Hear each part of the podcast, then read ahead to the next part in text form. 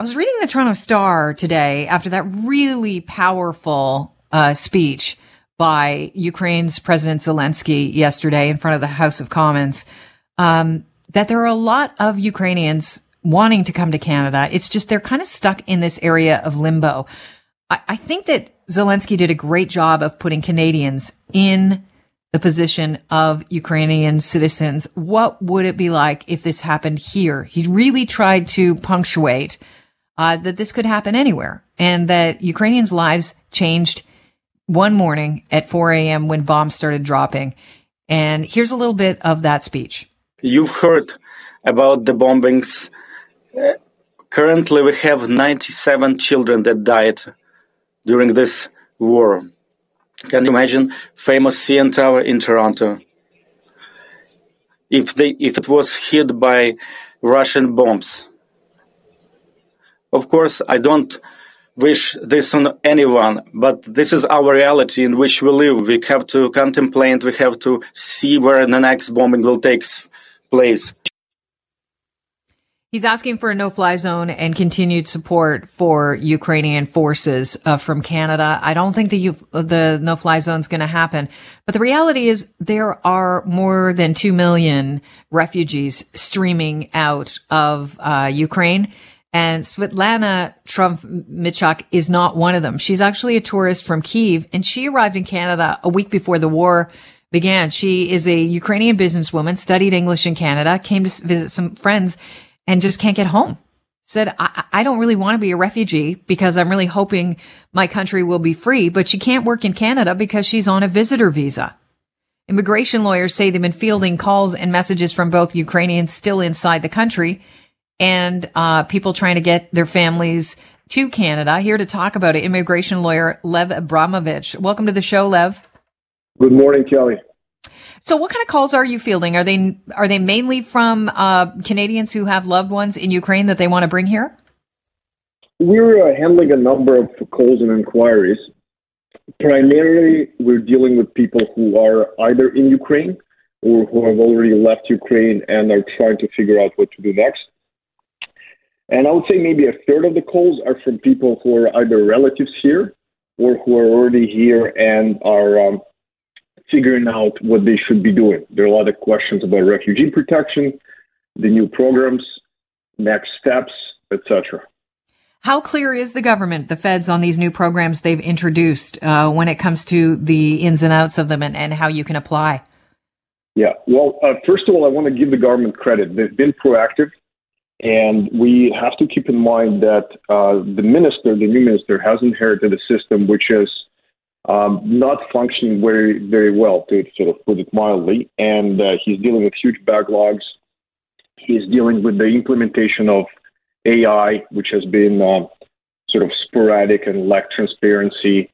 Um, he's dealing with various sort of political and human objectives, if you will. So, in the midst of that, he's been able been quite responsive to the situation.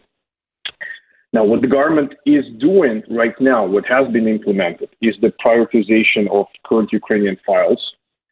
So we have seen Ukrainian files get almost immediate instantaneous approvals, which is great. So, for example, we've had a client whose application was in the final stages of processing. It was transferred from Kiev to London. She received approval. She landed in Canada an emotional reunification last Sunday uh, at Pearson. So that that has been great.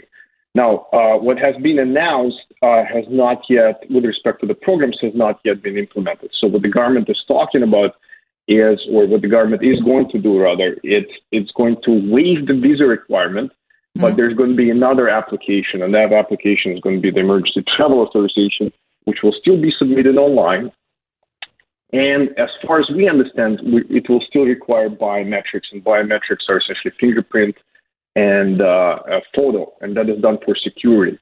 And while it's great that the government has is, is talking about or is going to introduce this new emergency travel program, essentially allowing Ukrainians to travel here without a visa, but getting biometrics in Ukraine is obviously impossible. Biometric centers in Poland are already experiencing long delays. Mm-hmm. So uh, there's some technical and procedural things that have to be worked out. And what we are advocating for is for them to either waive biometrics and to do them in Canada or to possibly create mobile biometric centers that will really be responsive to the situation. Because announcing a program with respect to temporary entry that uh, doesn't account for the technicalities of biometrics um, is a bit of an issue with respect to sort of how this will practically work.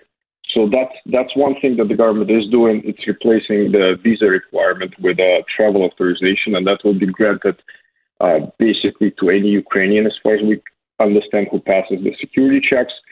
Another thing that the government has talked about is a family reunification program for Ukrainians who have relatives here that are either permanent residents or citizens. We don't know the details. We're hoping that the government is going to extend the definition of a family member. Mm-hmm. And uh, lastly, the government is going to implement a program whereby those who are already in Canada are able to apply for a study or work permit. And this will essentially apply to people like Svetlana so that she is able to work and then possibly use uh, one of the economic programs to mm-hmm. transition mm-hmm. to permanent residency, or depending on the outcome of the war, possibly claim refugee protection. Okay, for people that are not familiar with, you know, there are a lot of Canadians listening that were born here. They don't know a lot about immigration. Why would uh, Svetlana be avoiding refugee strat- status? Status rather, she just wants to so, avoid it. Of course. So, so there there are a few things to consider here. So, uh, from a sort of normal understanding of a refugee, Svetlana is certainly a refugee. But the refugee determination process is technical. So Svetlana will um, file her claim. She'll go through several interviews. She will provide her biometrics. Um, and her actual claim will be determined either in, let's say, three to four months, best case scenario, without a hearing, or possibly it will be heard in about, let's say, 12 months and her claim will be heard or determined based on the situation on the ground at that time. So even though one claims protection right now, let's say upon arrival at Pearson Airport, the claim will be determined at a future point and it will be assessed in light of the situation on the ground at that time. And we still don't have crystallization with respect to how the war will end mm-hmm. and uh, whether the person seeking protection will still qualify for protection at that time because the test is somewhat technical. It, it stems from the UN Convention. There are five enumerated grounds race, religion, political opinion, nationality, membership of a particular social group. And there has to be a nexus, a connection between one of those grounds and her fear of persecution.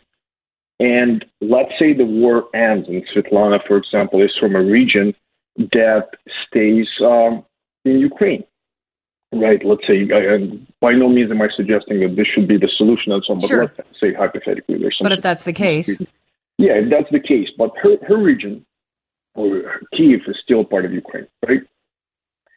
At that case, you know, in that case, she her claim will be, you know, rejected and she will go back. No, that that is how the refugee determination. Uh, interesting. So the the threat is that you could one day be rejected if you yeah, haven't if the claim has already gone through. But at the same time, you may not have anything practically to go back to life. Right. Like, yeah. She Svetlana is not from Kiev, but from another region. The region is devastated. There are mm-hmm. no jobs. The person has now worked in Canada for maybe a year, a year and a half. They have established some connections to the country, right? the refugee claim will be rejected, and if it is rejected, subject to certain appeal rights, they will have to essentially go back. Sure, it's the threat of your life being upheaved again. I guess yeah. is is basically what you're saying. I would love to talk longer, uh, Lev, but I've got to um, to move on because I'm running out of time here. But in the last 30 seconds, uh, can you tell me if there are people listening right now? You're not telling me, but you're telling people of Ukrainian uh, Canadians listening or Ukraine's here uh, where they can go for resources if they want to find out more. Right. So go to the Canadian Bar Association's immigration page. So just type Canadian Bar Association immigration lawyers Ukraine into Google. You'll be able to get resources. Continue following IRCC announcements on Twitter and otherwise.